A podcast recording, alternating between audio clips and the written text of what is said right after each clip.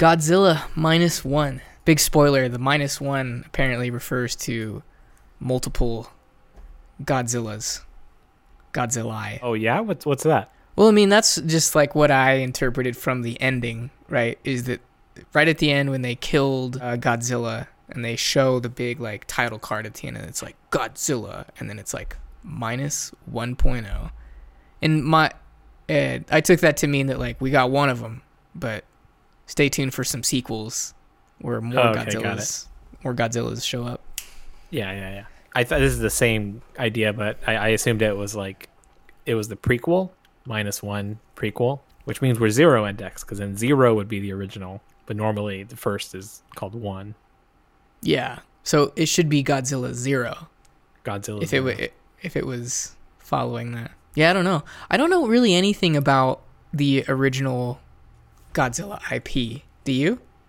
no, All I've really understood about it is vaguely that you know Godzilla is like a metaphor for you know uh, nuclear weapons, Mm. but but that's it. Is there any sort of like I'm curious if there's any sort of story to the uh, original Godzilla? Godzilla is a fictional monster or kaiju that debuted in the uh, 1954 film directed and co-written by Ishiro Honda of Honda Motors. Not really. The character No. has since become an international pop culture icon, appearing in various media. 33 Japanese films produced um, by Toho Corporation, five American films, and numerous video games, novels, and comic books, and television shows. Godzilla has been dubbed the king of monsters, characterization, abilities. That's cool. If I ever have a Wikipedia page, I'd love for it to have like an abilities section. Cultural impact. I'm adding an ability section to my resume immediately. It's like a Dwight Schrute move. Special abilities. Godzilla is one of the most recognizable symbols of Japanese popular culture worldwide and remains an important facet of Japanese films, embodying the kaiju subset of the tokusatsu genre. Godzilla's vaguely humanoid appearance and strained lumbering movements endeared it to Japanese audiences who could relate to Godzilla as a sympathetic character despite its wrathful nature. Audiences responded positively to the character because its acts of rage and self-preservation and shows where science and technology can go wrong. So Godzilla is an empathetic character. The original one, at least, I guess, Huh. which makes sense to me. I mean, he's kind of like a King Kong. He's just an animal, can't control it, just trying to survive. I could see that. They also had those series of Godzilla versus movies. You know what I'm talking about? Yes, like King There's like Ghidorah. Godzilla versus every other monster type. Right. I guess you're rooting for Godzilla in those. Yes, absolutely. You're rooting for Godzilla. I think in most iterations of Godzilla, he is considered a good guy to some degree.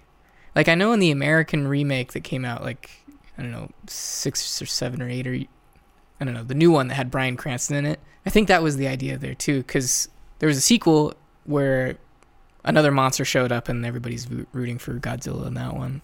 I think it's the three-headed guy who's the I think his name is King Ghidorah. He's like a dragon. Ah. He looks like a hydra. Here we go. Godzilla has been considered a filmographic metaphor for the United States as well as an allegory for nuclear weapons in general. The earlier Godzilla films, especially the original, portrayed Godzilla as a frightening nuclear spawned monster. Godzilla represented the fears that many Japanese held about the atomic bombings of Hiroshima and Nagasaki and the possibility of recurrence. So there you go. It's kind of on us. Trevor and Raul. Sorry. It's our No, fault. I just America. Sorry. It was interesting I- in this movie how the very nuclear, the laser beam attacks of Godzilla were. Yeah, it's uh, the effects are so cool across the board, but that in particular because uh, when the laser beam comes out, there's like a flash of light and it's like silent right before. Not unlike Mhm. the uh, explosion moment in Oppenheimer, Yeah, yeah, yeah. just like sort of a a moment of silence before total Uh-huh. destruction. yeah. He's like I know we just like read a few paragraphs about him being sympathetic, but in this movie he's like straight up a bad guy, seemingly. Yeah, yeah. Like no questions about it. Like he is uh, and they don't give a shit about his self-preservation in that movie. Like Godzilla shows up and the first thing everybody says is like we need to kill that not even like let's run away. It's like we need to kill that monster from the, even Mhm. like the the first scene. And that makes sense to me because when I look at that monster, I also think that it's up to no good. Yeah, yeah, you would think so. What did you think of that? Like the opening, like kind of the prologue with the island. Just like the introduction of the characters and like this initial attack by Godzilla. Right. Pretty good scene. I don't know. What'd you think about it? Well, I, I thought it was cool because you don't know right away that this the main character is like a kamikaze pilot. They you learn later that the reason he's at he's on that island is because it's a uh, repair station for kamikaze pilots, and he faked something being wrong with his plane so he didn't have to like suicide his plane. So he's a coward. Like, but it, it's Mhm. not uh, it's not established right away, and so it's an interesting little like unraveling of the mystery. They're like, "Hey, man, your plane is like totally fine," and the main character's like, "What are you implying? That I abandon my post or something like that?" Furthermore, I think that that sequence is interesting because when Godzilla shows up, and I don't know if this is related to the minus one or potential more Godzilla's thing. He's like way smaller. He's like maybe like a a half or third of the size of the Godzilla that we see later. Yeah, yeah, considerably smaller. He's also more like it looks more like that '90s version of Godzilla. You know that American movie? Maybe John Cusack is in that. I don't remember, but he's more of like a quadruped. He's like more lizardy and like zippy, whereas the the Godzilla we see later is basically a dude in a suit, or that's what it's meant to look like. So I don't know, just some interesting like uh, clues and like foreshadowing in that 1st Mhm. sequence, and like they never mention the size difference thing, not once. They don't say anything about like maybe it's a younger one or a different one, or does this one look smaller to you? It's no one notices. Or it's just taken for granted. Maybe. Do you know that thing about alligators or crocodiles? About how they just keep getting larger with age? Have you ever come across an image of this like you know, hundred year old crocodile and it's like so gigantic that it can't even move anymore? You ever seen anything like that? I've heard about like prehistoric reptiles in that way. And I think that applies to reptiles in general, that they just They will keep keep, growing until Yeah. they die. But no, I don't I don't know of any like contemporary like gigantic crocodiles or alligators. You always see those like um same thing with like sharks. Like here's what a modern uh, crocodile looks like, and here's what the mega crocodile looked like two million years ago, and it's like three times the size. Have you seen giant crocodiles? I didn't even know that was like a, th- a thing still. Do crocodiles yeah, live yeah. to be 100 years old today? Yeah. Really? I Yeah. want to look this up. They're one of these animals that I guess like they don't have like a built in like death cycle in their biology. They just like keep going until they until they die. And if they don't die, they just get huge. What is in what, in what so many questions. How does a crocodile then die if it doesn't does it just get too big that it can't like get food anymore and that's what kills it? I think so. Yeah. I'm I'm looking at some pictures here. I just typed in 100 year old crocodile. I'm gonna go with They- alligators because maybe it's alligators. they do look uh, less immobile. However, alligators and crocodiles, they're not like an animal that I think of as being particularly mobile in the first place. You know? They don't move much. They're not twitchy animals like mammals. They're like a very chill, like I'll move when I need to kind of animal. It- I mean, this is related to Godzilla, right? Like Godzilla's sure, this is all on topic. He his arms are like uh, T Rex arms. They're little tiny, little tiny doodads, and that's basically what alligators have for feet. They're uh, they're barely useful.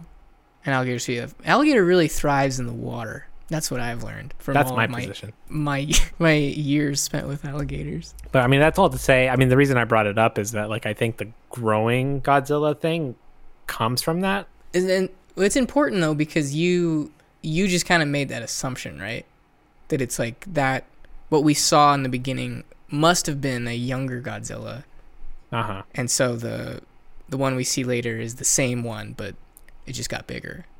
I think because so. like there And is a- really there I, is a I don't know anything about jump. Godzilla at all. I so I'm I'm going off a lot of assumptions here. And even at the end of this one, when it's been basically destroyed, but there's still just like the nucleus of one that's going to grow back. Uh-huh. I assume that it's going to go through the same life cycle. That's pretty cool. I I wasn't aware if if that's canon or not that that's how Godzilla worked, or at least in this movie, that he's just like can repair himself very easily. He's kind of like the thing from the thing. Mm-hmm. Because if you if you blow his brain up, like what even is there still to put back together? Apparently, all it requires is just some little mass of cells, and it'll just grow back. Yeah. That is a thing that reptiles do, right? Like they can grow back extremities. Yeah. Yeah. Uh, like a different- lizard can grow its tail back. right. I've always been so jealous of that, of species to species. I'm Like, Mhm. why can't we just do that? Because, like, when you lose your arm, that's it. Like, no more arm. But Yeah, you wish it could grow it back. I would have to imagine there's some kind of science uh, out there that says that in theory we could, but we just uh, genetically we we just can't do it for some reason. Do you want to talk about the the release that we saw that was a very specific and special version of the movie? What was the um yes, I do. Um what was the distribution on that? Was it cuz I didn't even realize that that's what I had purchased until we talked about it. Right. Um we're talking about both of us saw it in black and white in the theater. Godzilla Mad minus one minus color. minus color, right? And originally, I just uh, read my ticket wrong, and I said Godzilla minus one color. So, like, meaning the movie was in color. I thought that that's what my ticket said, and I Uh-huh. thought it was funnier still because it said Godzilla minus one color, meaning sub- subtracting only one color. So I, in my mind, I thought like that's such a funny little play on words that nobody intended. And Uh-huh. And then I made a joke. I was like, "This movie will be presented without the color blue." I thought I was so clever, but I was the the dumb one in that situation. Uh-huh. It's like, no, it actually is minus color. It's intentional. It's in black Oh, okay. I didn't understand that you omitted the second minus, so I thought you saw my uh, Godzilla minus one minus color, and then you took minus color, and you're like, that's a singular color. It's not colors, and so Mhm. that's where the pun came from. You're like minus one color, but only one color. Right. Had it said that on my ticket, it would have been funny. But in, when you uh, pointed it out to me, I realized how silly I must have looked. But yeah, as far Um, as the release, I think the only reason it was in theaters is because Because of the Um, black and on white the di- version. on the day we saw it, that was when that was released. So I think it was no coincidence. That's that the cool. Still in theaters. Came out late last year. yeah, I'm kind of I'm kind of happy that we did it that way. Yeah. I Yeah. wonder if they re-released it um, because of the recent like Oscar buzz around it. I wonder if that was Mm. intentional or not. I told you that they were nominated for like best VFX, but it is a, it's like a Japanese nice. film, so I don't know how that works. If it's because usually it's just all movies are like from a different country are in foreign, they're like in the foreign category. Although Parasite was just won, and that was a Korean movie, so I don't know what I'm talking about. Mm. I guess foreign films can win major categories, but then they also have the foreign film category, so that if, if they don't rise to that level, at least they have that category. Right. What's your opinion of black and white in general? in general the the closest analog that i have to like black and white like a modern movie in black and white is uh do you ever watch the mad max like special chrome edition No. it's Fury um, Road? fury road it's No it- way. it's exactly the same it's just in black and white kind of like what we Huh. saw here which i never watched that and i think it's actually most likely worse than Mad Max Fury Road because part of what makes Mad Max so fun is its colors. It's uh, so orange and blue, super saturated all the time. And if you take that away, I feel like it loses something. And then with this movie, uh, I think it looks amazing. Because uh, this movie, it's clearly unlike other recent Godzilla movies, American or otherwise, like a very clear homage to like original Godzilla movies. Like the effects are sort of on purpose, more lo-fi. Godzilla isn't made to look like a big like CGI monster. He's he is still CGI from what I can tell most of the time, but he's made to look like a guy in a suit, like the one behind me here. And uh, I feel like the black and white just enhances all of that. It makes you feel like you're watching an older movie that has like these really insane uh, effects in it, a la the nuclear laser beam thing. So yeah, I'm very pro. I don't. I don't think I would have enjoyed the color version as much as I enjoyed the the black and white version. I think it made it much more of an experience. Yeah, yeah, I agree. It, it was quite the vibe, and it kind of like felt old school. And I love the way the explosions felt in black and white, where it's just white brightness. hmm Very effective. I was surprised to see. I saw a, a clip of Godzilla in color, like maybe a commercial or a trailer or something, and I was surprised to see that like the main color of his little spiky things that he charges up for his laser blast are like bright blue, like chromatic blue. What color were they in your mind? I just I didn't have a color for them. I guess. You just didn't even think about Yeah. that. Yeah. Yeah. Seeing clips of it in uh, color is is pretty uh, jarring after seeing the black and white version, because the black and white version, it just feels more right in my mind. So seeing it like this is pretty nuts. I'm glad I saw the black and white first Yeah, I agree. for that reason. I'd love to do some more research on the behind the scenes of the effects on this movie because it feels very uh, practical. I'm sure that there is CGI in it, but um, there's moments, especially with like the water stuff. I don't know how they did it, but it somehow looks really good and realistic, but it also looks like old school Godzilla, where it's a it's usually miniatures or a guy in a suit. Uh-huh. Like the particles of like the water in some of the scenes. That's always the big tell with when you're using miniatures is water viscosity is like too thick for it being like actual scale. Cuz water like when it's when it's in a bucket versus a swimming pool looks a lot different. And uh but in this movie it sort of looks like it is that effect. Like too uh, the water is too thick like it would be on a miniature on purpose.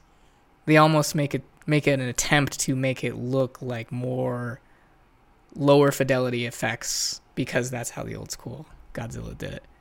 And it Nice, work it works. Like I'm totally there for that. nice, nice. What'd you think you want to talk a bit about the uh like the main characters, like the kind of emotional character arc? Yes. So it's like this kamikaze pilot guy who, well, first of all, like I'll say that I I, I like it a lot. I like this the human story of the movie quite a bit. Mm-hmm. Um, it's not completely the movie really isn't like rah rah monster action movie at all. Yeah, it's mostly a family drama uh, that that has like this. That's what I why I think that this movie works so well as a metaphor for uh, nuclear war and the the effects of a post war post war world, a post World War war. Warbled. But yeah, because he feels more like this uh, this looming threat that's like in the distance. Like Mhm. the city was already destroyed by actual nuclear weapons, and now there's this this other thing that's still a threat, but it's not imme- in an immediate danger.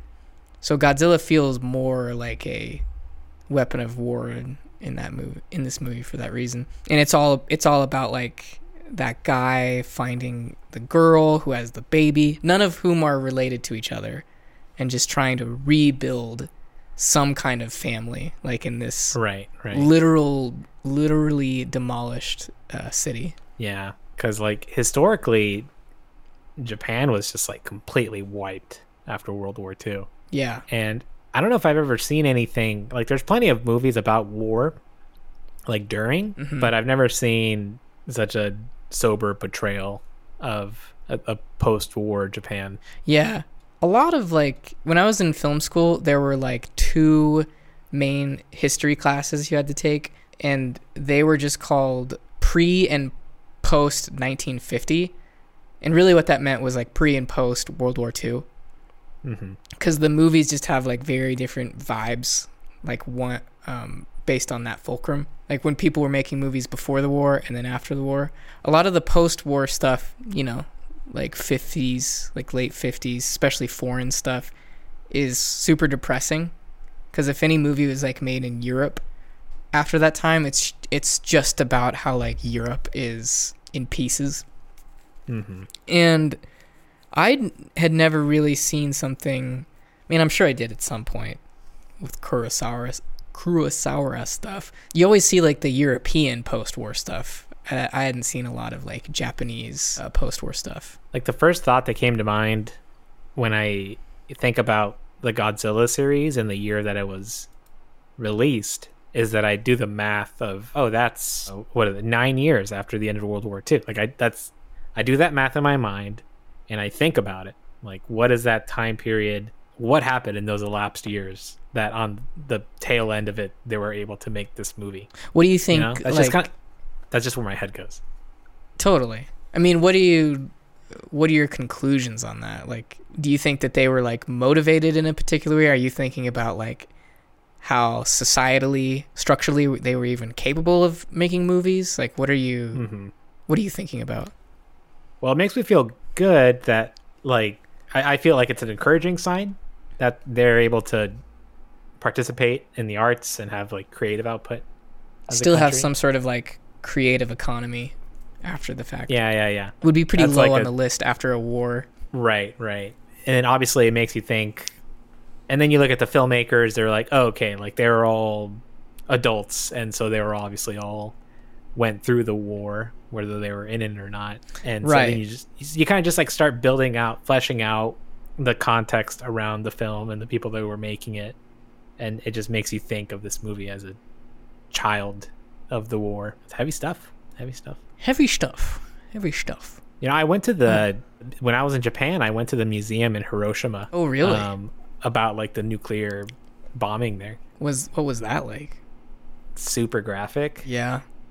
Yeah, just like very heavy. I would imagine that that would be the case. What do you think of the um, the little subplot about like the uh, what his job is after he comes back from the war? Like he finds that job uh, dismantling mines with that group of that group of guys who become more important, but it's kind of a fun little uh, mechanic.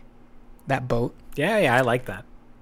Fun moment when, like the the comedic moment when he first sees the boat. Like it goes from him telling his you know, adopted partner that he's going to be on like some kind of high tech vessel specially built for this, and then he's just like looking at this rickety wooden boat. Yeah. That was a big laugh break in the theater. Yeah. The movie's pretty funny at times. Yeah. I love just their little uh, crew on the boat. It's like the main guy, obviously, and then the captain, and then the doc, uh, and then like a kid. It's like the real like cast of characters in any sort of like crew-based movie. Yeah, yeah. We've got the main character who is not the leader. We've got the actual grizzled military uh, adjacent like captain. We got the smart guy who has The glasses. smart guy. And then we've got the little pipsqueak kid that's definitely going to get us in trouble at some point in Uh-huh. the movie. Yeah, yeah, yeah. All tropes. Yeah, yeah, yeah. Loved it. Loved that scene. I really like what they do, too. I don't know if that's a real, a, a real way that mines were dismantled. Definitely seen- right? Maybe I don't know. It Yeah. seems like a way that I would dismantle mines in a video game. Uh-huh. You know, I'll just shoot it from a boat. You know, Uh-huh. it seems I don't know the, the the machine gun that they're using too seems like so like high caliber for that too. Uh huh. Like, couldn't you just take like a like a sniper rifle or something? Like, wouldn't that work just as well? And also waste way less ammunition. You know, they're just like firing what because you know ammo's not cheap, especially with like a big ass gun like that. And they're not like it don't seem like they're swimming in cash in that uh in that post war era. Right, I don't right. know. Talking out of my ass here.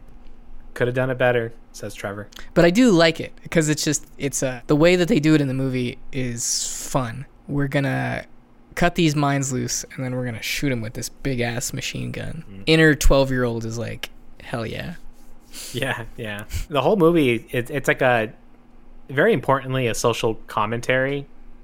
Like it's a movie made Japanese people for Japanese people, and a lot of the themes that it kind of touches on are kind of like a culture talking to itself, like the same way American movies do that. And so it was interesting to me, like that scene of kind of like these citizens coming together to clean up the mess from the war and like do good and be good citizens is a theme mm-hmm. that is developed further on in the movie. Right. It's it's a big like rallying cry of a movie that is kind of life affirming, but it's I also agree. very culturally Japanese in that way. Yeah, I, I love the the positivity of the movie about a community and being proud of like one's country and duty and that not being and necessarily a function of the government. Like everybody wants to just bring their society and their community up. I'm interested, you might know more since you spent time in Japan. If you say that that's a culturally Japanese thing, is that something that has has always been like a feature of Japanese culture or I'm sure I know the answer to this already. Or was that something that was enhanced or came about after the war? When of course when your entire country is sort of decimated uh, by war, really one of the only choices you have is to come together as a people and try to rebuild something. Um, yeah, that's a good question. I'm actually not sure, but collectivism is like a very stereotypically Asian thing to be contrasted sense. with kind of Western individualism.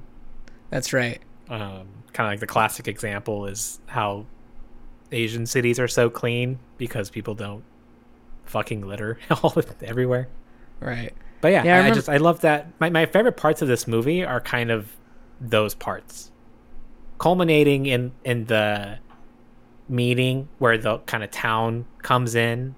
It's a very they- literal like th- representation of what you're talking about in that scene. Right, right. Yeah, yeah, yeah. It's very explicit. They're they're like literally how- like we need to come together as citizens to defeat Godzilla. Yeah. And the they say? government They're will like somebody has us. to do it. Yeah, cuz they uh, everybody's like spooked by the war. Nobody wants to go back to war, albeit with a giant lizard. And so the the naval officer or whatever who's sort of leading the charge, he's like you guys can leave. Like you uh you are well within your rights to just walk out of here because it's it's really unfair of me to ask you to like take up arms after we Mhm. just suffered an attack from uh, the war. So right. A very important thing that happened in that scene is like the ratio of the people that walked out versus stayed in. It was You've only a few people who walked only out, right? a few people, very small amount of people. Yeah. And this is a scene you've seen before in American movies, right? The commander saying like doing like the rallying speech at the lowest point of morale Mm-hmm. and like the true diehard staying behind and then they you know, they kick ass. I feel Um, like is this what you're leading towards? Is that like in American movies, it's like the numbers are inverse. Like most Yeah, yeah, people walk out at that Yeah. point, and it's only like Right, a right. few people who stay behind. Exactly. And this movie, like at the, w- with the most reason to leave, like you'd be completely justified in not participating. Doesn't make any sense. Uh, yet they all do because of just this kind of this sense of doing things for your neighbor and for your people and for the greater good Yeah, that the movie does really well. it's nice because Godzilla is a clear evil. I was trying to think about myself in the situation, right? If I was ever faced with what's essentially like a draft, you know, needing to do something, go somewhere to like fight for my, I don't know, country. And it's just an idea that I, as a man living in America in 2024, just can't even conceive of thinking that way. Like, I can't, I have no pride in America, like within reason. And so Godzilla is great because he's not some politically complex war that may or may not have uh, just origins. He's just like a giant lizard who like is blowing our city up. Like, yeah, I'll go. F- I'll go fight him. So Mm-hmm. all that's to say is my hope is that if I were in that situation, I would also adopt this collectivist attitude and I would like take up arms against Godzilla. If Joe Biden walked in here and he's like, "We need you to go fight in Israel," I'd be like, "I don't. I'm not going to do that. I would. Mm. I would you would got walk a good out. Joe Biden impression. Listen here, Jack. That's what Colbert always does. He just uses words Jack, words aviator. Oh yeah, I don't like his impression that much. You know who does a really good one? Who? Dan- Dana Carvey. Dana Carvey does goes- im- good impressions of everybody. That's what he's. That's true. That's true. That's what he's But- known for. He he does more of the whispery Joe Biden. Yeah, You know? yeah. Like, come on, folks. We gotta. That's not who we are. Yeah. You know, it was funny. I was I was thinking about this just today. I, I was talking with my therapist exactly about like the subject of like being willing to die for your values or for something like Yeah. a greater good or something like that. Mm-hmm. Um, and I feel similarly towards you. Like I'd, I'd have a hard time throwing my life on the line for anything. I can't come up with anything There's just nothing. except Godzilla. yeah, like I would fight. I would fight Godzilla if it meant that I I, would fight could. Godzilla. Yeah, Yeah. we'll have to give it. But in a you know a modern world, there's nothing that's that black and white, especially in America or any Uh, developed country that has like vested interests in being at war. Like there's no I don't know. I, I was also thinking about this just in relation to like Nazis the other day. I don't remember why exactly, but I was like, what an interesting case of war where this whole country, or at least a a very loud uh, subsection of a country, had like such radical ideas that uh, most of the rest of the world was like, "You guys are fucking crazy," and then uh huh. they became like the symbol of good and or evil, like good versus evil for the next hundred years. And it's like I don't. What else is like that? And they just as quickly as they became that symbol of evil, turned right back around and became like one of the more respected like liberal nations in the world. And so like I don't. They just had like a little like goth phase or or something.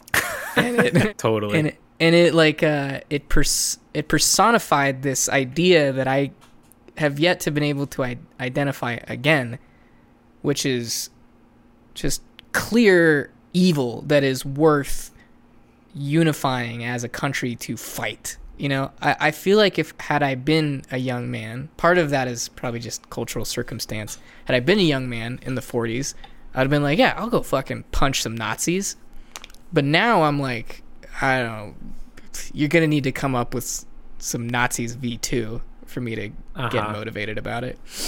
we got some Nazis V two. But they suck, you know. They're like disorganized, and they're here. They're like part of the country, and they're also in other places. Like in the 40s, they were like there was one dude who was a supervillain, like a comic book supervillain, come to life, and he gathered his whole uh, group of guys up in one country and declared war on everybody. You know that like Norm Macdonald joke? He's like, "Have you guys heard No. about this World War One thing? it's a it's an insane premise. The country of Germany uh, decided to go to war, and who did they choose as their enemy? The world. Fast forward That's, a couple. that's, a, that's a good. That's a good Macdonald right there. Thank you. Fast forward about 20 years, Germany's back at the table, ready to declare war. And again, who do they choose to go to war with? The entire world. That's so funny. But yeah, it must have been nice to have like just such moral clarity. Back Yeah. then. It's tough because it, it's easy to look at that period and, and be like, definitely those guys had moral clarity. And I'm sure that is true to a certain degree. But, you know, a lot of that uh, moral high ground uh, comes from delusion or like an oversimplification of issues. Nazis are a pretty easy thing to point at and be like, that's evil. But it's not like America was like wholly good at the time either. So I don't know. It's I, I, I feel like I think about that time as being very morally clear, but obviously it had its issues like anything else. And so am I just like is that a concept that even exists? Is what I'm getting at. Uh huh. I think that it just I think it was morally clear that like the right thing to do was, you know, to intervene in the war. I mean, the, the only like debate at the time was whether we should or should not join the war. Do anything about it? There's a funny Whitest Kids U' Know sketch where uh, Trevor comes upon like two people in a park. One of them's on the ground and the other guy's just like kicking him. Have you seen this Uh-huh. sketch? I no, I have not. And he's like uh he's like what's going on man? Like why are you kicking this guy? And he's like oh like he uh you know he killed my family or something. And it's like oh really? Like that's crazy. And then he's like yeah yeah. And then I, I forget exactly but for some reason like the person getting kicked and the kicker get switched. Okay.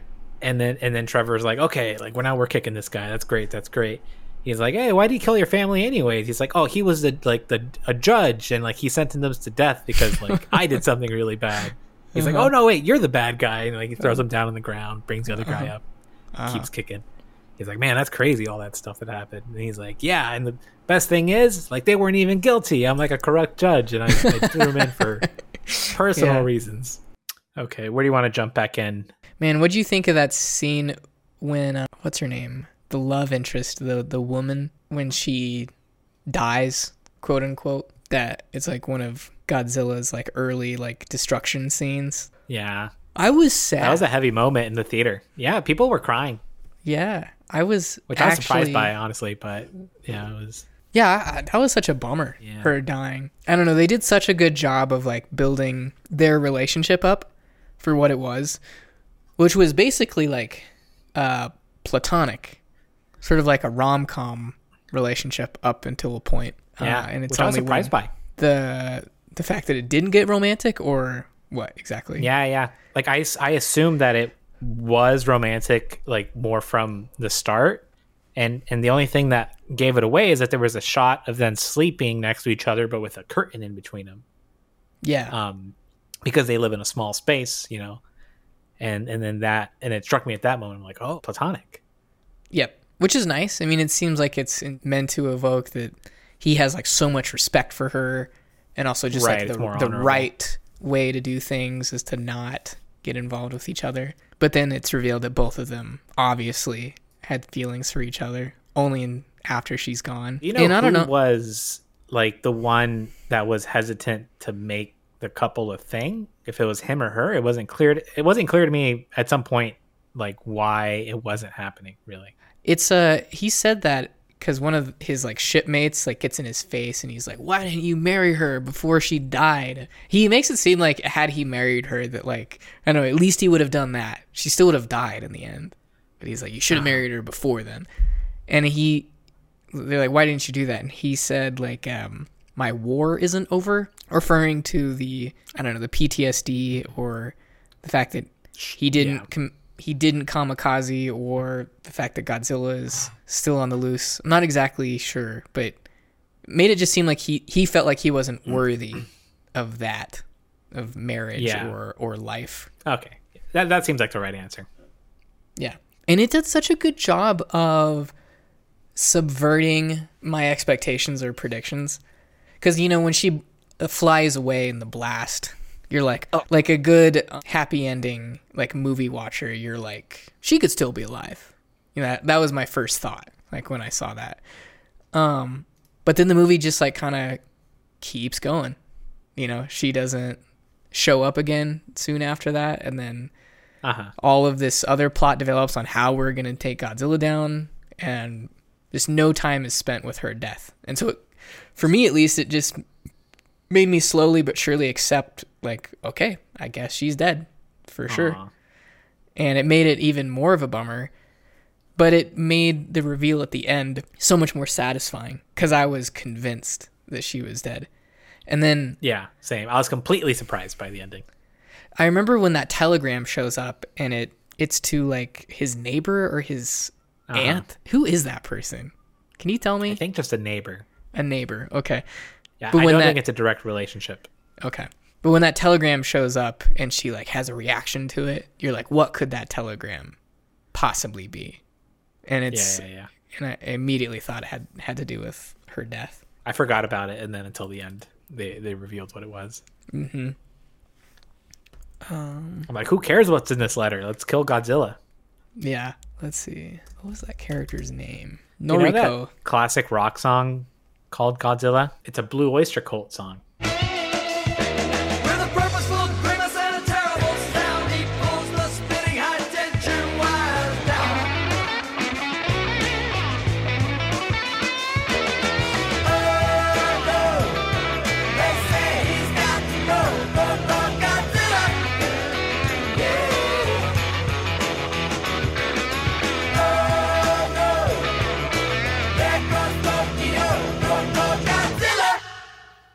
Yeah, you know that song? No, I did not know that song actually. Huh. I'm a big fan of Japanese media in general. Okay, Weeb. Like uh, whether it's m- movies or video, like big time video games. Like I think they make like some of the best video games. They make some of just the best stuff. Period. Like the stuff that I've consumed from Japan, they just have such a well developed aesthetic style. They have a lot of emphasis on uh, beauty. They just the way they go about things is like hits right for me. Yeah. I mean, I, I think that that's historically sort of the perception of them. Their art and culture has always been really revered by other people.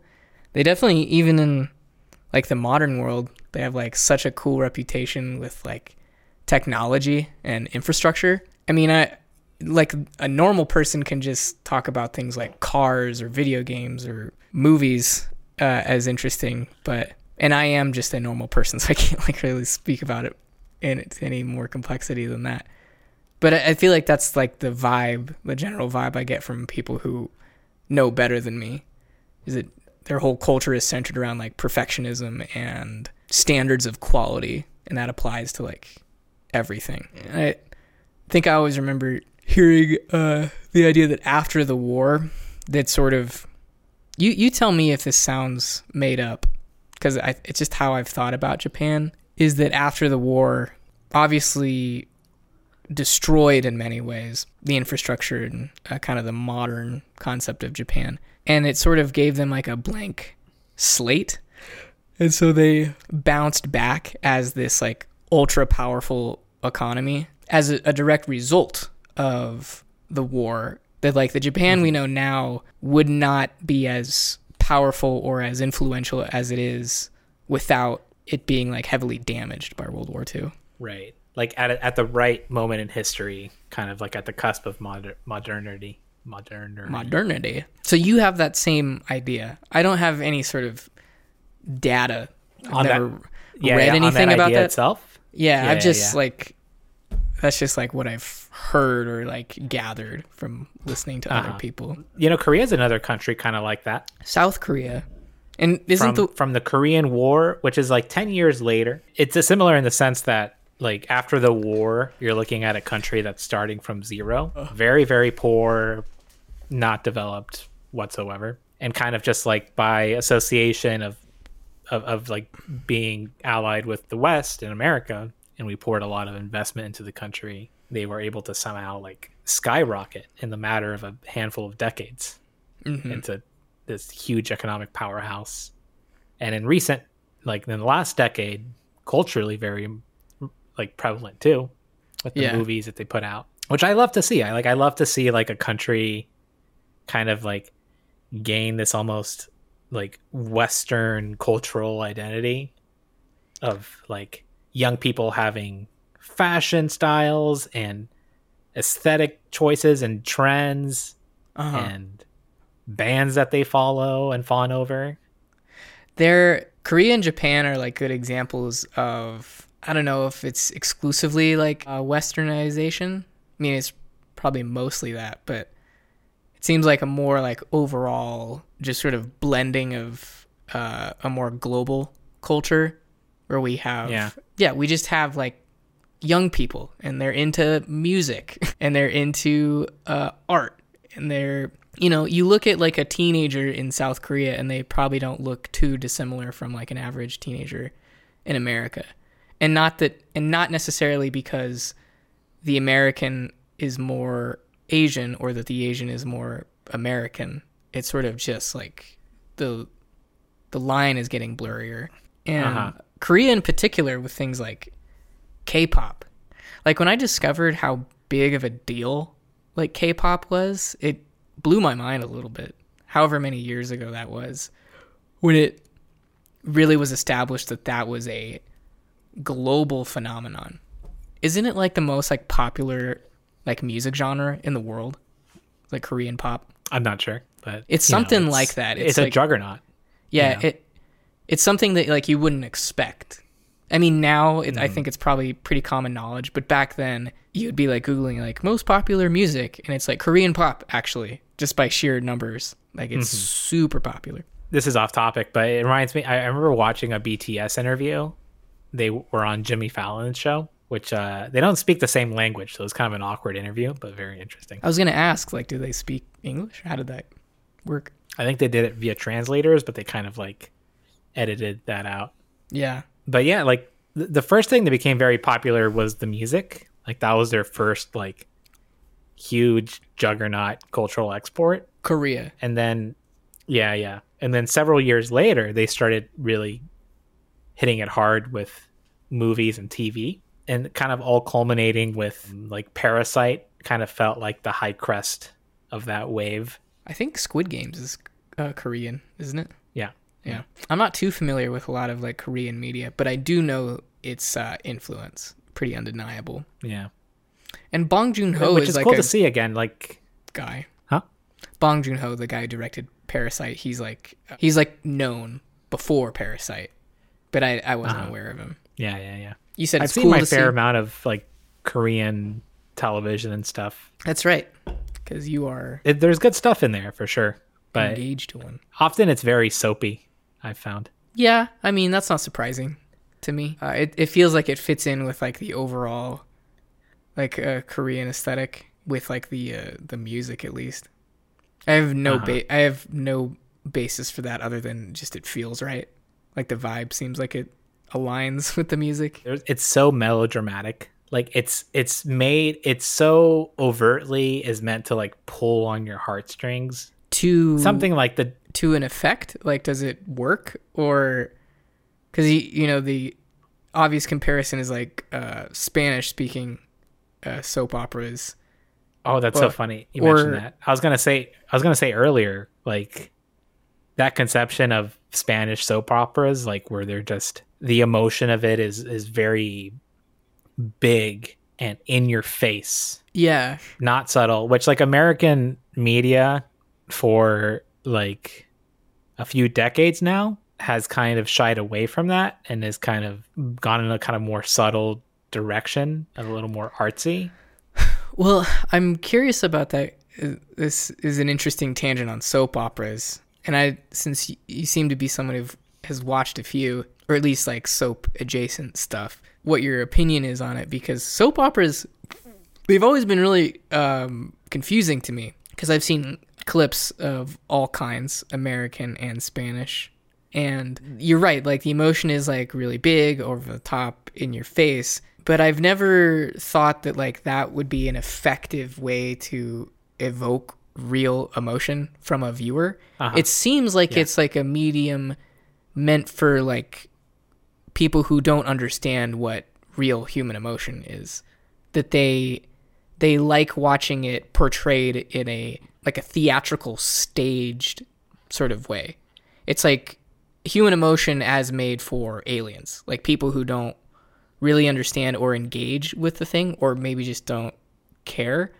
So I've always just seen like soap operas in that way of acting or writing as a lower form of entertainment strictly because it's not realistic. But realism uh-huh. doesn't equal quality. But what is the I don't know what what's your take on it? Like why is there value in that?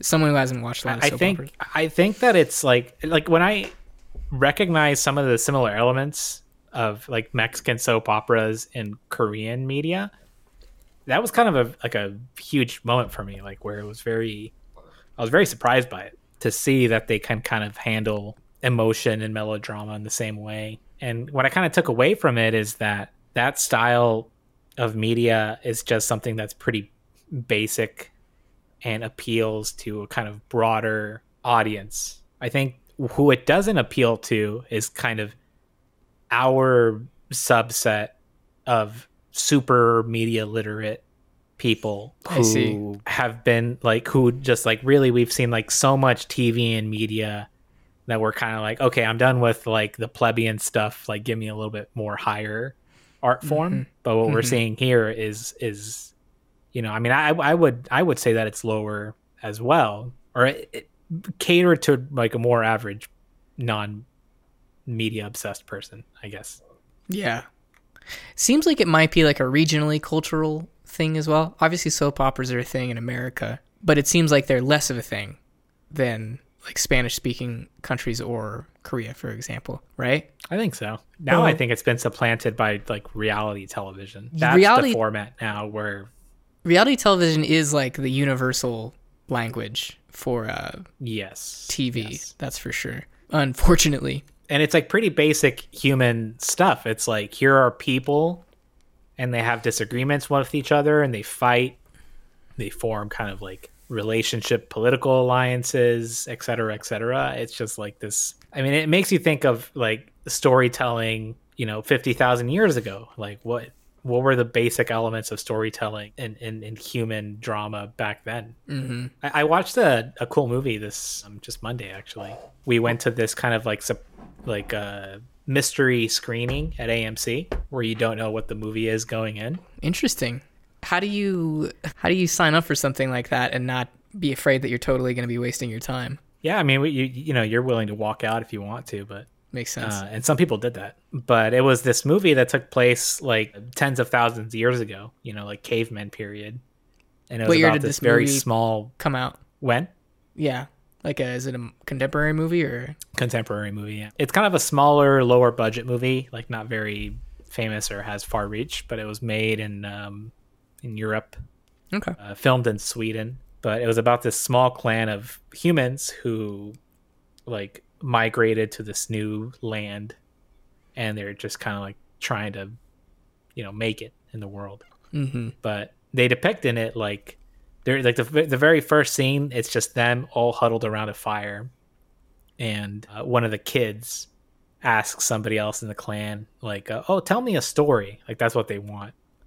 Are they speaking like English or is it like subtitled or Yeah, it's subtitled. okay? What are they? Because they're like cavemen. Are they like? What do they sound like? That's a good question. I don't know. Sounds like some foreign language, but I'm not really sure. Anyways, Um, I'm just curious. I was just curious. But yeah, yeah, yeah. But but like so they they ask about, like for this story, and then like the adults just like tell them like these tales like based on like their own lives, and it it just it it was trying to get at the universality of stories. It's the feeling that the Nicole. Kidman pre-roll at AMC, like that's what it wants you to feel, is the the thing that you're talking about in this movie. Yeah, yeah, that pre-roll is so funny for that reason because it's like a it's like a mantra that like has always existed as long as stories have Uh-huh. and then the specific nicole kidman scripted one is one that has specifically existed about movies since movies have existed and yeah.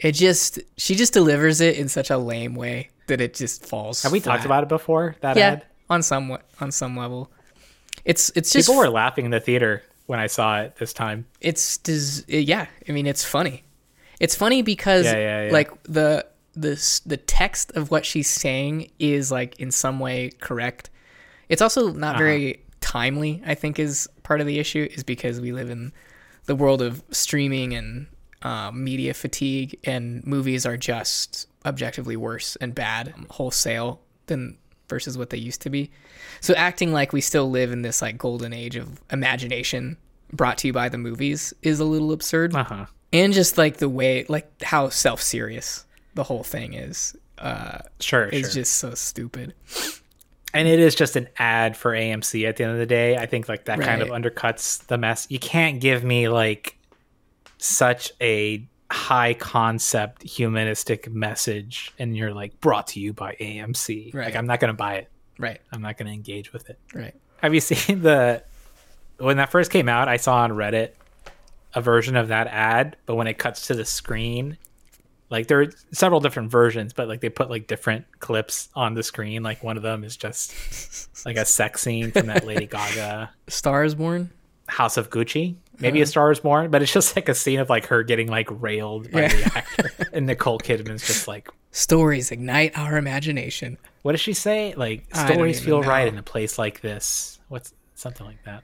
It's like um Sadness feels right, good in a place like this. I don't know. yeah, it's it's some bullshit that is present in every uh, type of ad like that. It's the it's it's Hollywood just jerking itself off. It's just like aren't movies the coolest, most beautiful, imaginative thing that's ever existed? Isn't that amazing, everybody? And it's just like I like, guess, forget about the business, forget about the money. yeah. We're vital. We're a part of your lives. Please don't let us go under. Please continue going to movies. It's always funny to me because her um, accent is so subtle in general. Uh, and in that particular ad, she sounds mostly like American throughout, but she is Australian. And so you hear all of the stuff that we've been saying, and then right at the end, it's like AMC theaters. AMC theaters. Come watch a movie at AMC theaters. I'm Nicole Kidman. That's an exaggeration of her voice, but you get the idea. We should talk Hello, about God- Godzilla again. I was Sure. reading something that I thought you might find interesting. Have you ever thought about like the name Godzilla and what it means? No, not, not too much. Have you ever just like like if right now unprompted, how would you why do you think it's Godzilla? Like why Um, is that lizard's name Godzilla? So God, that's just like self-explanatory.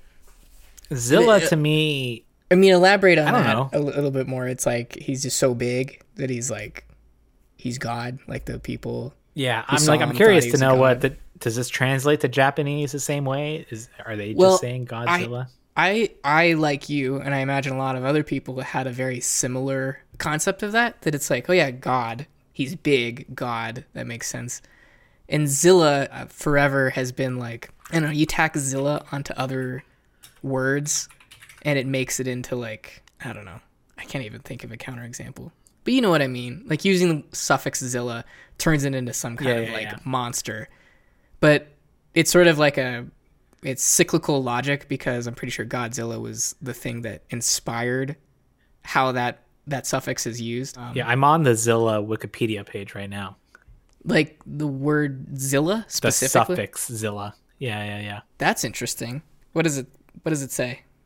Cuz I have a I It's have a Godzilla, Godzilla. paragraph to share with you. Okay, it's it's originated from Godzilla. Um, it also it. mentions that it's like very popular now for the names of software and websites, which is true. Mozilla. Mozilla. Can you think of one more? I keep thinking Zillow. There's one that Zilla. Maybe I'm thinking of Zillow. Godzilla. How has no one made that Whoa, joke before? my my eye just caught this Cuntzilla. Cuntzilla. Gonna open link in new tab. Okay, let me read the the Godzilla thing for you because it's not really what you would expect. Ready? Yeah, yeah. Uh, although the process of creating Godzilla's first film is comprehensively recorded, exactly how its name came to be remains unintelligible. The most widely accepted report of the origin is that the producer, I'm not going to try this, Tanaka, named the monster after a sturdy Toho worker who was jokingly dubbed Gojira, of the Japanese words uh, Goriya, which is gorilla in English and Kujira. The account has been acknowledged by Toho themselves, uh, director Honda, producer Tanaka, special effects director uh, Tasubura, producer Sato, and production head Mori. With Sato and Mori recalling the employee was named Shiro Amikura. However, Honda's widow, Kimi, dismissed the employee named story as a tale in the 1998 BBC documentary on Godzilla, believing that Honda, Tanaka, and Tsubura gave considerable thought to the name of the monster, stating, "The backstage boys at Toho love the joke around, love to joke around with tall stories, but I don't believe that. But I don't believe that one." Honda's longtime assistant uh, director Kajita added, "Those uh, those of us who were closest to them don't even know how how and why they came up with Gojira. Toho later translated the monster's Japanese name of as Godzilla for overseas distribution. The first recorded foreign usage of Godzilla was printed on the Hawaiian Tribune Herald on November 20th, 1955. During the development of the American version, Godzilla Raids Again, Godzilla's name was changed to Gi- Gigantis by producer Paul Sherbin. who wanted wanted to create a character distinct from Godzilla. So, in some, it's like a word that just kind of roughly sounds like a gorilla in Japanese. It has like the word God and Zilla mean nothing as it relates to the the monster itself Interesting. because it, it's really interesting because I think that you your opinion is probably the most common one, and I, I definitely had that when I was growing up and became aware of Godzilla. It's just like the word like God associated with this like you know 200 foot tall like dragon monster. That just makes sense. But actually it's like closer to like gorilla. And that just is from some guy allegedly. Like it has nothing. The uh the origins of the word have uh, no meaning at all. Well, there you go, folks. I have two other examples that come up to mind from this discussion.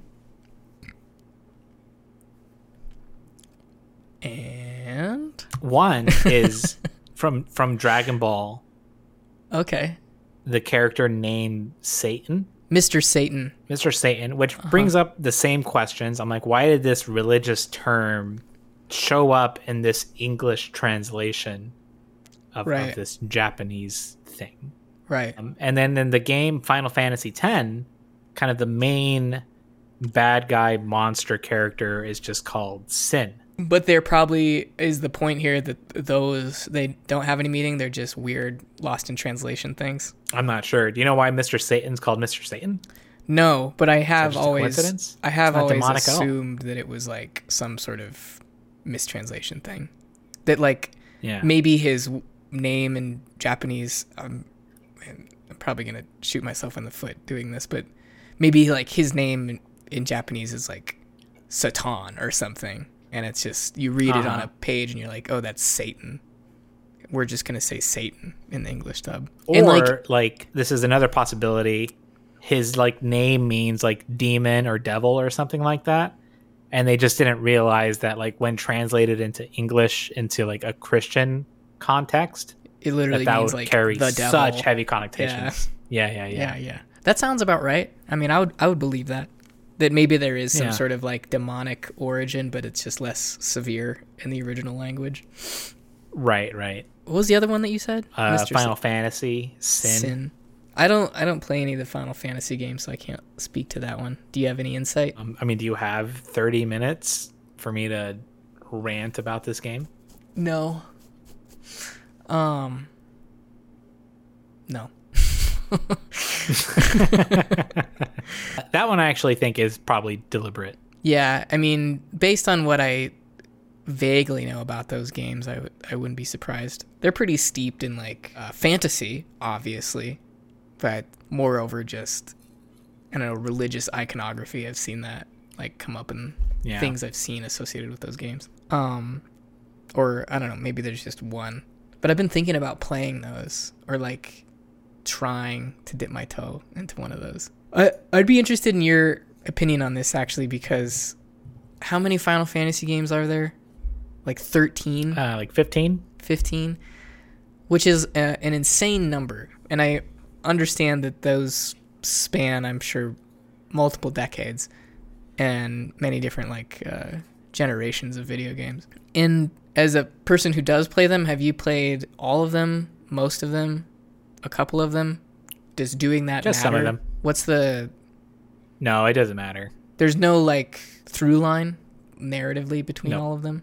Okay. Not at all. What's the uh what's the um format then? Is it like new characters in the same world every game or why are they part of the same series? Yeah, th- there are new characters every world. Like, yeah, from game to game, it be it can be quite different. But like, uh, like for example, like sometimes the monsters you fight are the same. Like what? Like just the same type of monsters or you're literally fighting like the same battle in different worlds or just like the type of monster like maybe there's a like a there's like this flan kind of gelatin Okay. monster that you fight and like that'll pop up um, So the world the world in- and in like several the, places. the creatures and everything is the same, just different people. it's not even the same world or universe Okay. It's like to sometimes like they'll u- reuse character designs. So what Not is to like save time or anything. It's just so what is the like connection then? Like what is why bother all lumping them into the same game series? Is it like the game mechanics are similar? um, yeah, yeah. Game mechanics are similar. The game mechanics change and evolve quite drastically throughout the series. You know, because obviously they they're starting from like PS One yeah. up to modern times. You know, I mean, ultimately, I think it's just because it's it's made by the same game studio, and they all kind of have the same aesthetics and vibes to them, but they're but they're all quite different. Yeah, that's an interesting idea. I mean, the game mechanics is probably the main thing that makes them part of a part of a kind. It's all turn based, mm-hmm. right? Or does that change? Uh, it changes later on. yeah, but it being like uh, part of the same studio, it's almost just like we just come out with. It's like a band. It's like we just come out with an album every year, and this one is just this one's folk. That's what we made this year. Exactly, exactly. That's a good way of thinking of it.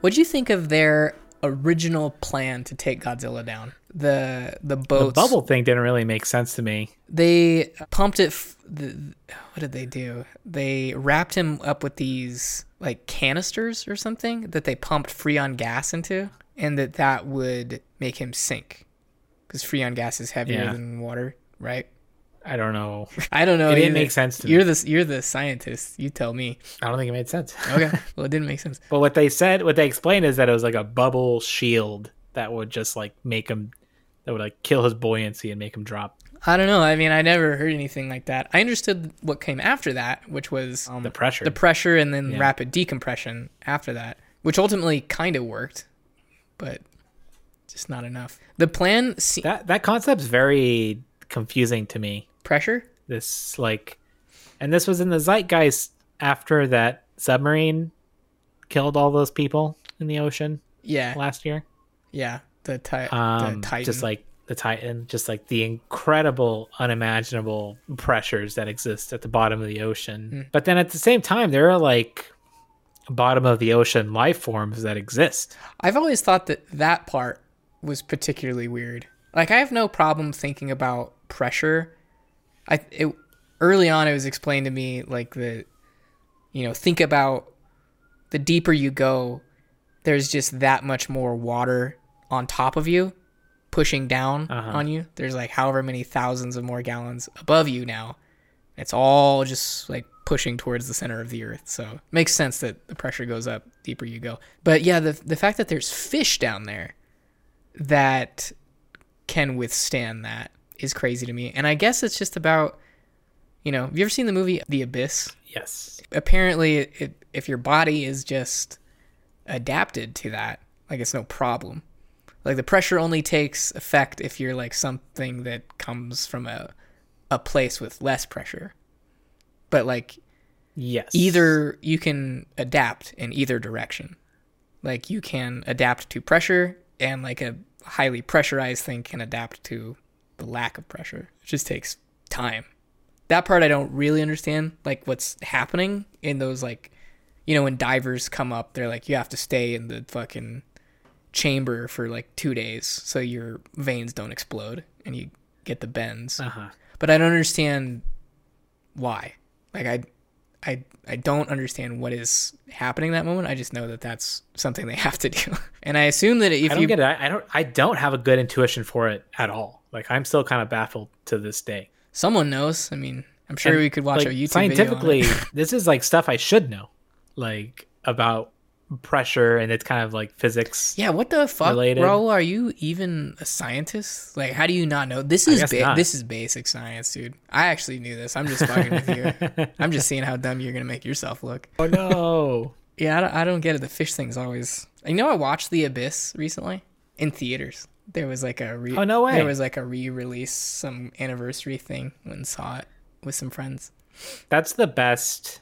Like theaters now should be showing more old stuff so people can watch classic great movies on the big screen rather than Yeah, premiering all the new stuff. it's fun because there's like a you know there's a market for like private event theaters, and Grace did this for my birthday one year where we rented a theater and we watched Star Wars, the original Star Wars. I remember that. But even that, that was like a particular kind of experience. It's like we organized this thing.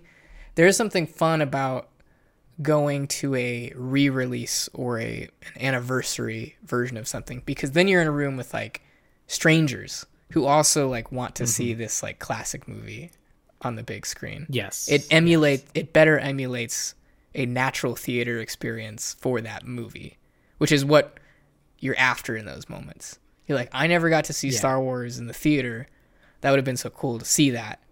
And if you go with a group of strangers, that's to how it would have been in 1977. I agree. There should be more of that. Oh shit! Before it, it, it escapes my mind, I, I have a couple of uh, kind of brain teaser thoughts that I want to run by you, Okay.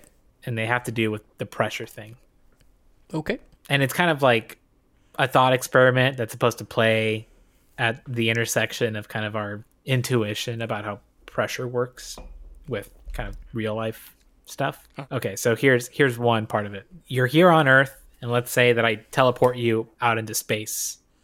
Think like Total Recall when he's on Mars and his spacesuit busts, hmm. and all of a sudden you're exposed to the the vacuum of space.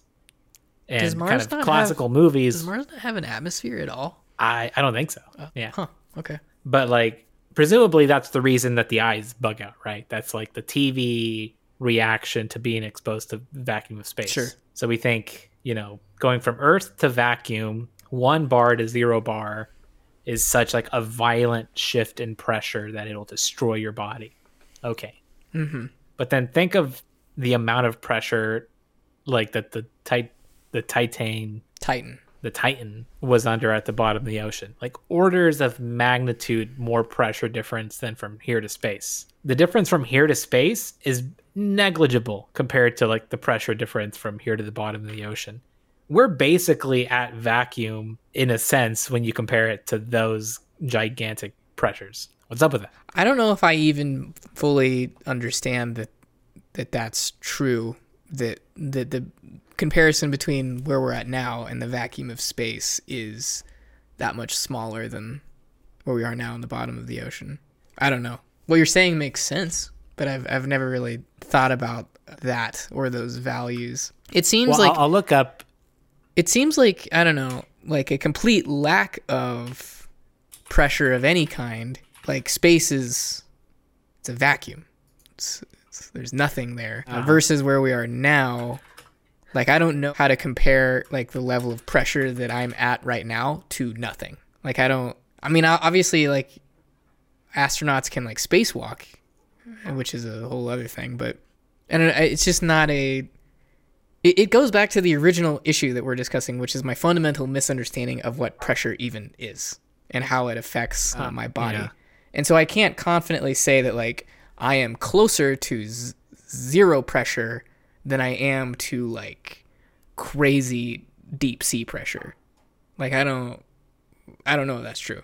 Someone could tell me and I would believe them, but I don't I don't know. Um, okay, well, I just googled here, and the the Titan when it wrecked was between was around 400 atmospheres of pressure. So, What is- like, what does that mean? Several hundred. It's just like that's the unit of pressure. An atmosphere Like of pressure. PSI. Okay. Yeah, yeah. So then what are we at? One atmosphere, and they were under 400 ah, and then which is a lot more pushing and then space is zero that, that we're under. Yeah. So go going from one to zero is is Okay. going from here to space, there you go and the Titan did they went in the other direction. They went like way higher. makes sense yeah I just is there a question I have a hard time here kind of what's the what's I the just don't get it. Like can you can you explain it to me? don't get what part exactly I just don't i mean everything you just said made sense. I mean intuition for it. I, I think it's i just don't really understand the idea of a vacuum in the first place also. Like we live surrounded by stuff oxygen and whatnot. You know we live in a soup of a kind. Um, and so the idea of like being uh, not in soup is weird. Doesn't it doesn't make any sense. Because like to our little monkey brains like soup is all there is like the idea of a vacuum doesn't really make a lot of sense so I have a an easier time understanding um, pressure like in the ocean but only from like an external perspective. Like the whole however many more gallons of water is on top of you is like the best way that I can think about it. But how that in turn like affects your internal organs uh, doesn't make a lot of sense to me as if you know moving from one to the other. It just seems like you know if you're a thing that can deal with pressure if if i myself am like the titan submarine i'm made out of steel i'm like uh, super rigid i'm built to withstand this crazy amount of external pressure that's pushing on my body. Theoretically i should just be able to go from like point a at the top of the ocean to the bottom instantaneously. What like why is the the gradual gradualness of that matter? Like if i can withstand both levels of pressure. Like why and why does like my body need to do the same thing? Like i don't know. I don't know what i'm saying anymore. I'm completely lost. Yeah all, i mean the the, the, the main issue is just i don't understand the i don't understand the pressure thing. After this i'm going to watch a, a youtube Just like I'm gonna uh, watch a youtube essay about what pressure is We're like, I feel like the the Tim Robinson character from that sketch I sent you. yeah you expect me to believe that? Well, any final thoughts on Godzilla? I thoroughly enjoyed this movie, uh, especially watching it in kind of that retro black and white. Um, I enjoyed the kind of cinematic experience. I really like the character plot that runs through it.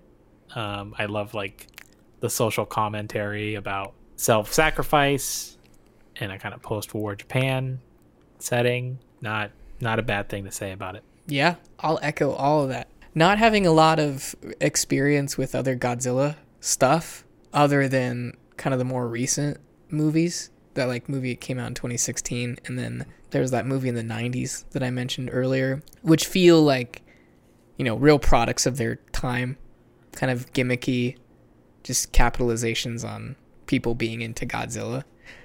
This one seems like it's a true like this movie really likes the original Godzilla stuff. They're like, weren't those movies fucking cool? And I and my answer to that is yes, they were. Thank you for making this movie. This is very cool too. Um, so I uh, am gonna give it 10 out of 10 experimental airplanes. Remember that the airplane it had like uh, Yeah, I wonder if that was uh, historically accurate. I don't know. Its propeller was on the back, which I don't even I don't know anything about like aerospace engineering, but I was like, I don't know you could do that. Just like put the propeller on the back. Yeah. Guess you can. Nice little reveal too about the uh, ejector seat. I was a little Yes, I- yes. That that's actually one thing. I know you got to go soon, but I do want to talk about that really quick because it's the kamikaze pilot thing. So much of the movie is like him sort of expressing regret, and other people sort of casting like shame on him for not following through as a kamikaze pilot. There's like a curbed episode about the same thing too. He's like, your grandpa was a kamikaze pilot, but he's in a nursing home. So he actually didn't. He's not really a kamikaze pilot, then, is he?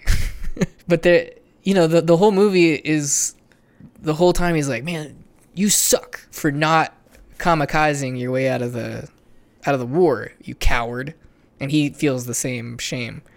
But in the end, he doesn't have to. He uh, gets to eject his seat. It, it seems like the, the attitudes of everybody, the country, himself, people in the war, just kind of shifted to a more like liberal mindset on self-sacrifice, at least individual self-sacrifice. Right. Right. Yeah, yeah, yeah.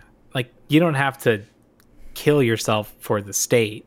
You can help and contribute without making the ultimate sacrifice. It's it's it's like it's a cruel uh, government or state that would ask you to do that anyways, right? That's like why there's such a taboo against it. Right. Like all of our soldiers, we hope that they don't die. Right. It was some. It, I just found it. But yeah, it's it's a nice kind of I liked it. it's kind of more progressive. more progressive and it's obviously like a happy ending. I just thought it was interesting because the immense shame of not kamikazing yourself uh, was so present right up until the end and it just it seemed like some Yeah. switch happened where it's like oh we've all decided that kamikaze is not good now but even though that this was like my main internal conflict as a character leading up to this i'm not necessarily knocking the movie for it it just uh, I don't know. It was harder for me to believe that it, we went from like kamikaze is uh, my lack of kamikazing is the main reason that I feel bad to now it's it's not a problem anymore actually. No one cares very quickly. Yeah. I mean, I think that's just like the main growth of. Yeah, I, I get, I get what you're saying. I get what you're saying. It's it's it's more it, I feel like it's different because it's not isolated in that character. You know what I mean? Is that Uh-huh. it's easy enough for a character to experience like, "Oh, I don't have to kill myself anymore. I've awakened. I have changed as the hero." Versus like what what was established in the movie that was a pretty big sign of honor and then the lack of doing so a sign of shame. So I, I don't know, I was just a little confused by it or I didn't buy it. I didn't buy it as much as I think I wanted to. Okay, I will give this movie nine rickety mine ships out of ten. Rickety wood Oh, ships. wooden ships out of ten. Yeah, yeah, yeah. Good one. This was custom built. It's like a wooden ship. Thanks for listening. Film Hole is produced by just us, myself and Raul. Our music is by Double U. That's underscore the word double and two U's. Get Film Hole wherever you listen to podcasts. If you like it, rate it. If you hate it, maybe don't. Thanks again. See you next time.